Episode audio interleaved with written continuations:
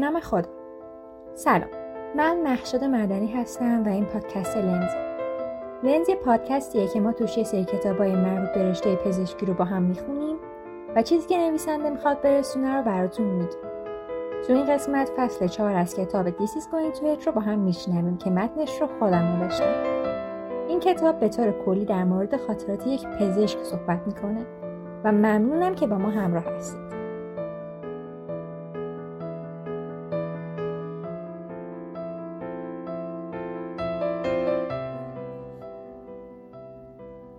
دستیار سالبالا یا همون سینیر هاوس آفیسر بخش سوم متوجه شدم که همه در مورد حقوقشون ناله می‌کنن و فکر می‌کنن سزاوار مقدار بیشتری هستن.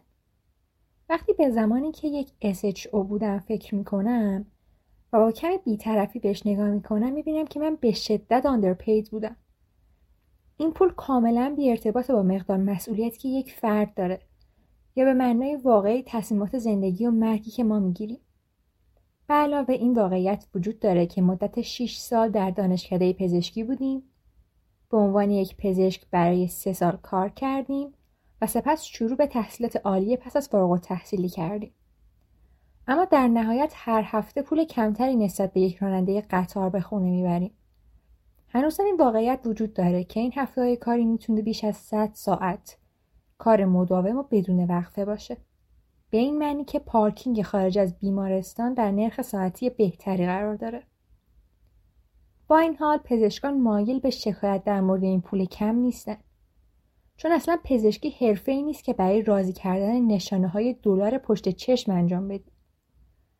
علاوه بر این حتی اگه شما از حقوقتون ناراضی هستین تنها کاری که می‌تونید بکنید اینه که برگردین سر کار و کارتون انجام بدین. یعنی واقعا هیچ کاری نیست که بتونید در ازای این پول کم انجام بدین. شاید توصیفش حتی به عنوان یک حقوق بیفایده باشه. بهتره بهش گفت استایپند. فرق salary که یک حقوقی که به فرد استخدام شده داده میشه و stipend اینه که stipend بیشتر یه پولیه که به یه trainee کارآموز داده میشه تا فقط بتونه اون خرجای پایه‌ای زندگیش رو تامین کنه. در نهایت پزشکان به دلیل انگیزه درونی خودشون تو این شغلن نه هر گونه الزامیت مالی. هیچ چیز در مورد این شغل با ساختار پاداش مرسوم برای کارمندان جور نیست. هیچ فرصتی برای پاداش وجود نداره.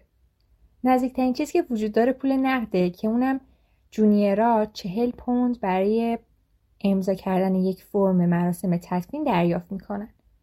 برای اینکه مطمئن شن بیماری که قرار جسدش سوخته بشه پیس میکر نداره. پیس میکر در طول فرایند سوختن جسد منفجر میشه. این کاملا مخالف حقوق عمل کردی یا همون performance related pay ه و هیچ راه پیشی گرفتن یا هیچ فرصتی برای ترفیع ما وجود نداره. به نظر می‌رسه که همه فکر می‌کنن پزشکا تو هواپیما خود به خود مثلا تو جایگاه higher class میشینه. اما تنها راه برای این اتفاق اینه که کت شلوار بپوشن، یه شغلی درخواست بدن و خودشون پول بیشتری به دست بیارن و بلیت business class بگیرن. به نظر من دسترسی نامحدود به عقاید غیر رسمی در مورد پزشکان و همچنین تو هر تخصص دیگه ای وجود داره. مطمئن نیستم که بشه در هر فرصتی به هر دوستی مشاوره پزشکی بدم. چیزی که بیشتر از همه میشنوین اینه که میشه فقط یه نگاه سری به این بندازی و خب تنها تسلای خاطر من این بود که مجبور نبودم به بستگان خودم توصیه پزشکی بدم چون تقریبا تو همه جمع مجبور بودم توصیه پزشکی رو بدم همه پزشکا با فقدان مشوقای مالی و تشویقی دست به گریبانن در حقیقت شنیدن ولدان خیلی سخته. اینکه بشنوی کارتو خوب انجام دادی واقعا سخته. حتی کسایی که توی کاخ باکینگهام تحت فرمانن و هرگز نباید با ملکه ارتباط چشمی برقرار کنن احتمالا بیشتر از ما پزشکان به رسمیت شناخته میشن. هیچ کدوم از استادان منو به کناری نبرده بودن تا بهم بگن که کارم خوب انجام دادم یا یه تصمیم هوشمندانه گرفتم یا یه زندگی رو نجات دادم. یا حتی اینکه شیفتای متوالی رو گذروندم بدون اینکه شکایت کنم. درست هیچکس برای تحسین شدن یا مورد تحسین قرار گرفتن به NHS ملحق نمیشه. اما این جزو روانشناسی پایه است که گهگاهی تایید بشیم. حتی اگه پاداش نه رفتار خوب خودش سبب کارکرد بیشتر کارکنان میشه. با این حال وقتی یکی از بیماران می‌گفت که از شما متشکرم می‌دونین که واقعا منظورشون همین بود. حتی اگه احساس می‌کنم که این تشکر برای چیز خاصی نیست. من هر کارت کوچکی رو که یک بیمار به هم داده نگه داشتم. ولی کارت های تبریک تولد و کریسمس از خانواده و دوستان رو همیشه دور مینداختم این بیماران بودن که مانع رفتن من می شدن. سومین کار من به عنوان SHO این بودش که به درستی توسط اوساد شناخته شوم. سرپرستم می‌گفت که یک نفر در حال ترک پست زود هنگام برای یک کار تحقیقاتیه. و از من پرسید که آیا علاقه مندم که به جای او کار کنم؟ او به من گفت که بسیار تحت تاثیر کار من در این بخش قرار گرفته اما من می‌دونستم که داره دروغ میگه. او منو فقط دو بار ملاقات کرده بود. که یک بارش هم از من برای شروع دارو از راه خوراکی به جای آنتیبیوتیک های داخل وریدی عصبانی بود. گاهی اوقات مهم نیستونه چه نظری در مورد شما دارم بنابراین گفتم بله قبول می‌کنم و خوشحال خواهم شد. پنجشنبه 22 فوریه 2007 صبح رو همراه کارگزار رهن بودم با سه ماه صورت حساب بانکی تا بتونه هزینه‌ام رو ارزیابی کنه. به هم گفت خیلی بیرون نمیری؟ بالاخره یه بار به خاطر کارم ممنونم چون پزشک بودم اصلا وقت نمی‌کردم پول زیادی خرج کنم. منطقی که نگاه کردم به جایی که پول میره ناامید کننده باشه. مقدار زیادی قهوه مقدار زیادی بنزین مقدار زیادی پیتزای آماده و موارد ضروری و کاربردی بدون هیچ تفریحی رستورانی سینمایی یا تعطیلات زیادی. چهارشنبه 28 فوریه. در کلینیک زن و زایمان آنلاین میشم تا برخی از راهنمای مدیریت رو برای یک بیمار جستجو کنم. و خب دیدم که بخش آیتی وبسایت زن و زایمان رو محدود کرده و اونو به عنوان پورنوگرافی تشخیص داده. دوشنبه 12 مارس 2007 امشب وقتی سایمن تماس گرفت خیلی استرس داشتم و کمی از کار ناله کردم و به طور غیر منتظری واقعا به نظر می رسید قرض زدن من کمکش می‌کنه. یا اینکه اون یه سادیستی وحشتناکه و این ایده رو که من یک روز افتضاح داشتم دوست داره. یا شاید هم براش آرامش بخشه که بدون همه افراد دیگه هم گله می‌کنن. و مسائل مصیبت بار و مشکلاتی تو زندگیشون وجود داره. شاید مثل این باشه که می‌بینین فقط خانواده شما بدبخت و همراه با ده ها راز تاریک و عادات ناخوشایند آشفته نیستن. پنجشنبه 5 آوریل 2007 بعد یک بیمار رو تو بخش بررسی می‌کردم. یه آبسه توی لگن داشت و به زودی متوجه شده بود که درد شکمی وحشتناکی داره. به اضافه وجود مایه چرکی. تشخیص داده شد که مبتلا به بیماری التهابی در لگن یا همون پیایدیه و حتی برخی از آنتیبیوتیکا نمی‌تونن اثر کنن.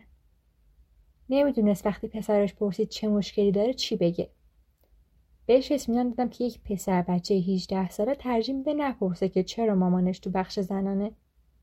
عبارت Women's Problems به تنهایی به خصوص اگه با صدای آهسته و مستقیم منتقل بشه باعث میشه خودش موضوع رو عوض کنه بیماری التهابی پلویک یا دی زمانیه که سوزاک درمان نشده یا کلامیدیا گسترش پیدا کنه و می‌تونه حتی منجر به درد لگن دائمی بشه و این یکی از دلایل اصلی ناباربری زنانه. دوشنبه 9 آوریل نتایج امتحانم امروز اومدن. امتحان MRCOG بخش یکش رو پاس شدم و می‌خوام جشن بگیرم. متاسفانه نوشیدنی کاملا غیر الکلی چون من مجبورم مستقیما بعد اینجا سراغ شیفت شبم برم. ران دوستم اخیرا حسابداری رو در دوره کارشناسی ارشد گذروند. ما مثل هر دوست دیگه خودمون رو مقایسه می‌کنیم. در حالی که شرکتش ساعتهای کار رو کاهش داد تا اون بتونه درس بخونه من مجبور بودم همان اندازه که چشمای خونالودم بعد از کار اجازه میده مطالب جدید یاد بگیرم. ران قبل از امتحان یک ماه کامل مرخصی تحصیلی داشت. من درخواست کردم فقط یک هفته تعطیل باشم. اما روتا گپس یا همون گپی که تو روتیشن وجود داره باعث شد که در آخر بدون بحث به هم تعطیلی ندن.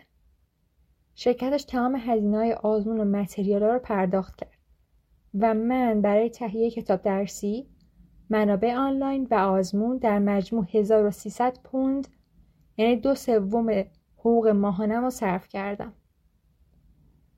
اون بلافاصله بعد قبولی در امتحان برای ارتقا و افزایش حقوق آماده می شد.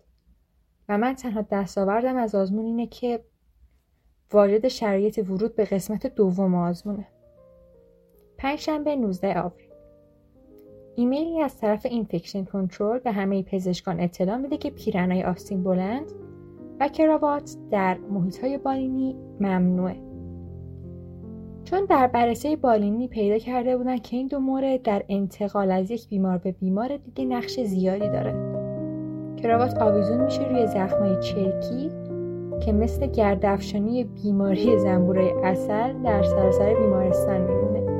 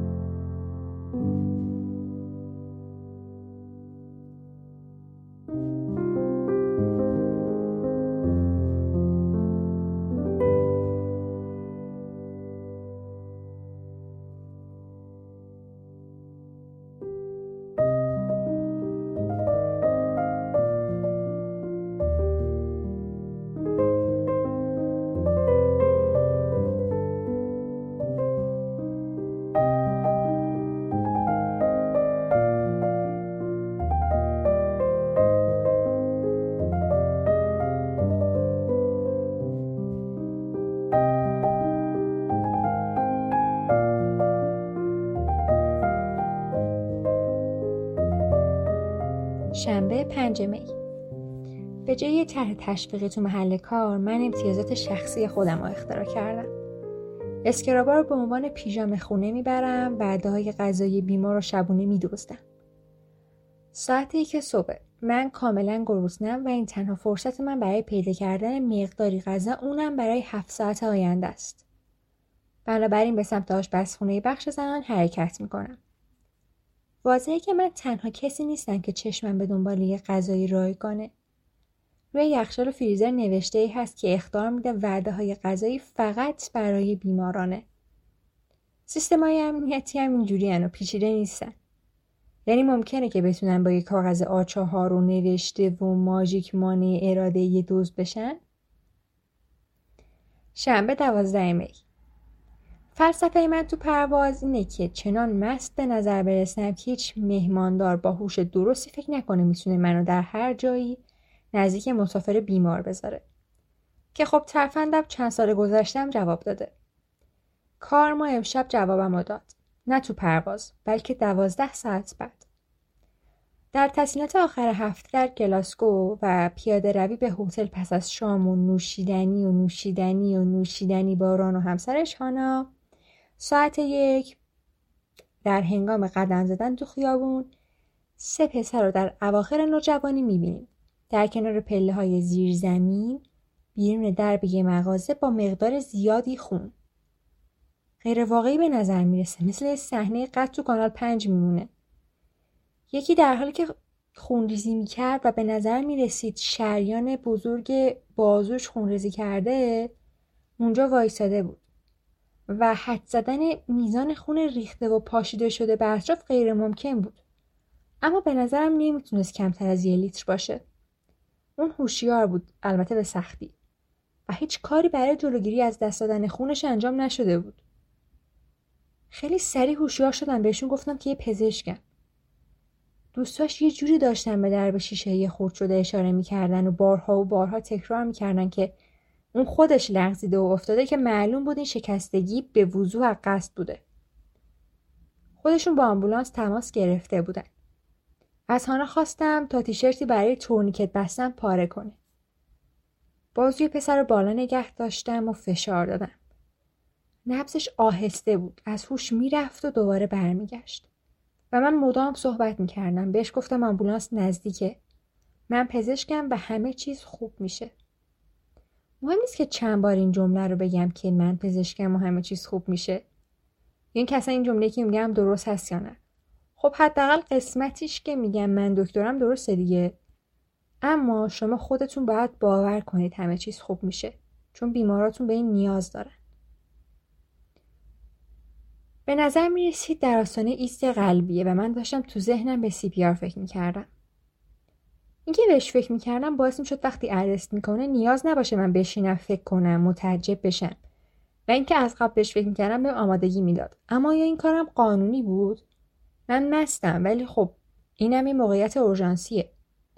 اطمینان داشتم که می‌تونم موضوع رو مدیریت کنم. اما اگه اون با دخالت من در این حالت بمیره واقعا خوب به نظر نمی‌رسه.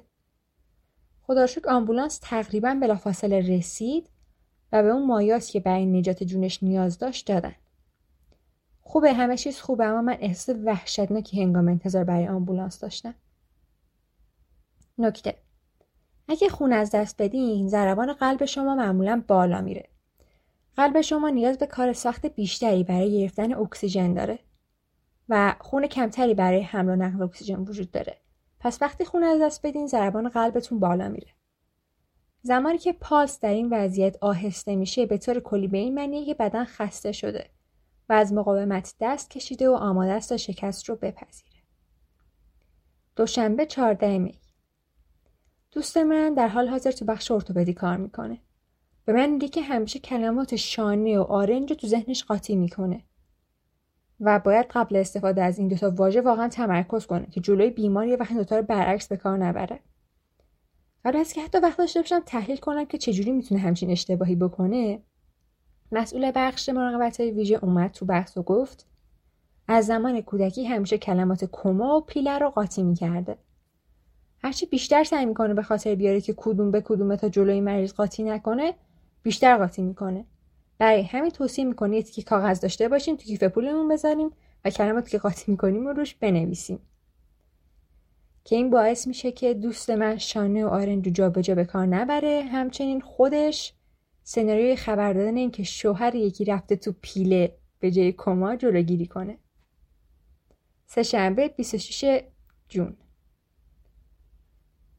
ما تو خونه دوستم لونا بودیم. لونا بار داره و درست قبل شام آلبوم عکس بچهش که توش عکس اسکن بود و نشونم داد. با خودم فکر کردم که این حرکت هیچ فایده جز پولدار کردن شرکت های اسکن سبوزی نداره.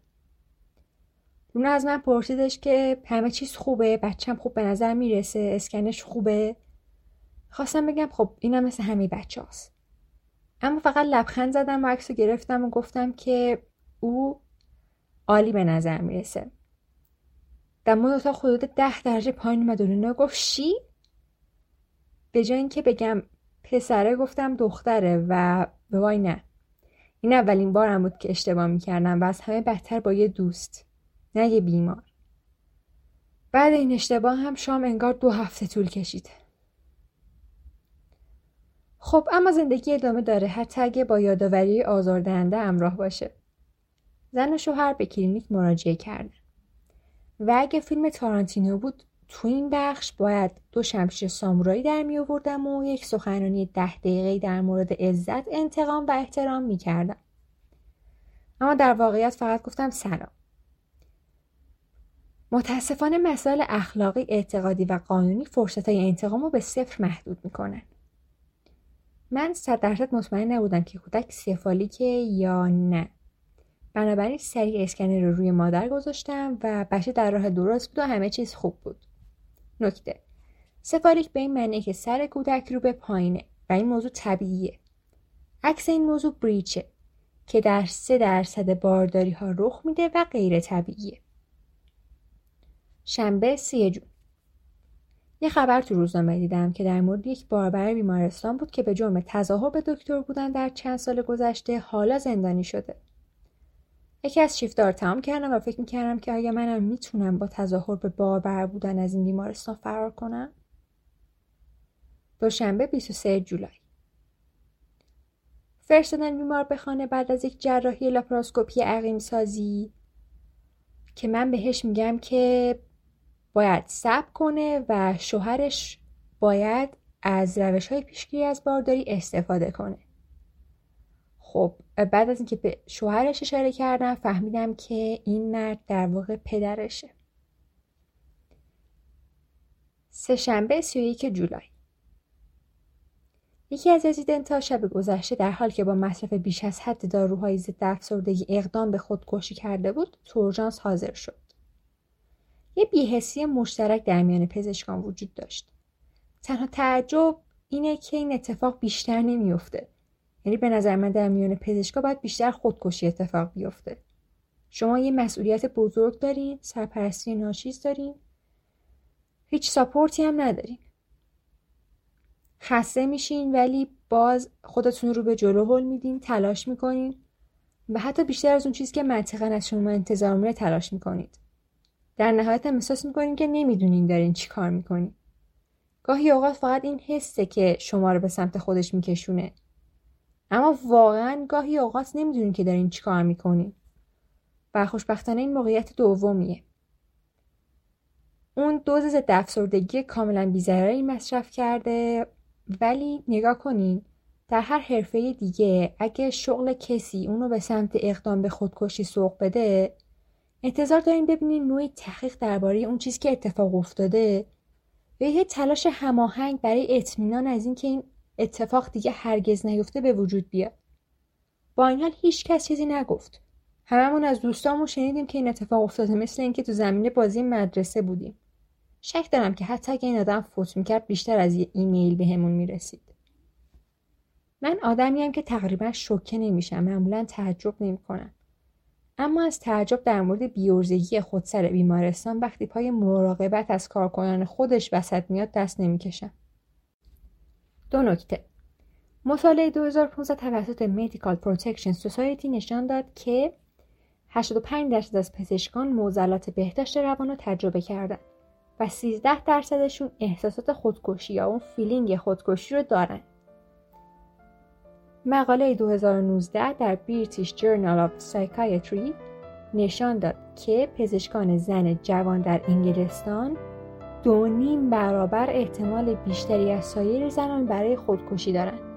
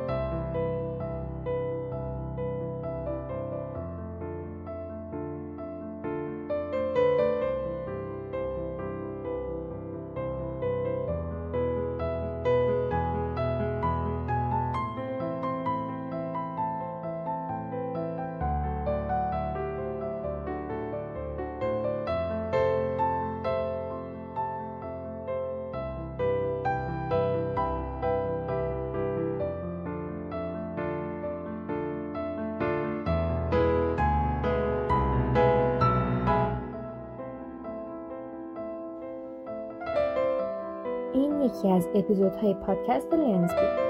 مربوط به فصل چهار از کتاب This is going to hurt. امیدوارم که لذت برده باشید. نظرتون چی بود؟ اگه انتقاد یا پیشنهادی دارید یا می‌خواید با همون همکاری بکنید حتما به همون بگید. پادکست لنز کاری از تیم مدیکیشن که هسته اصلیش رو بچه های ورودی 97 پزشکی تهران تشکیل میدن. به امید گسترش فرهنگ مطالعه.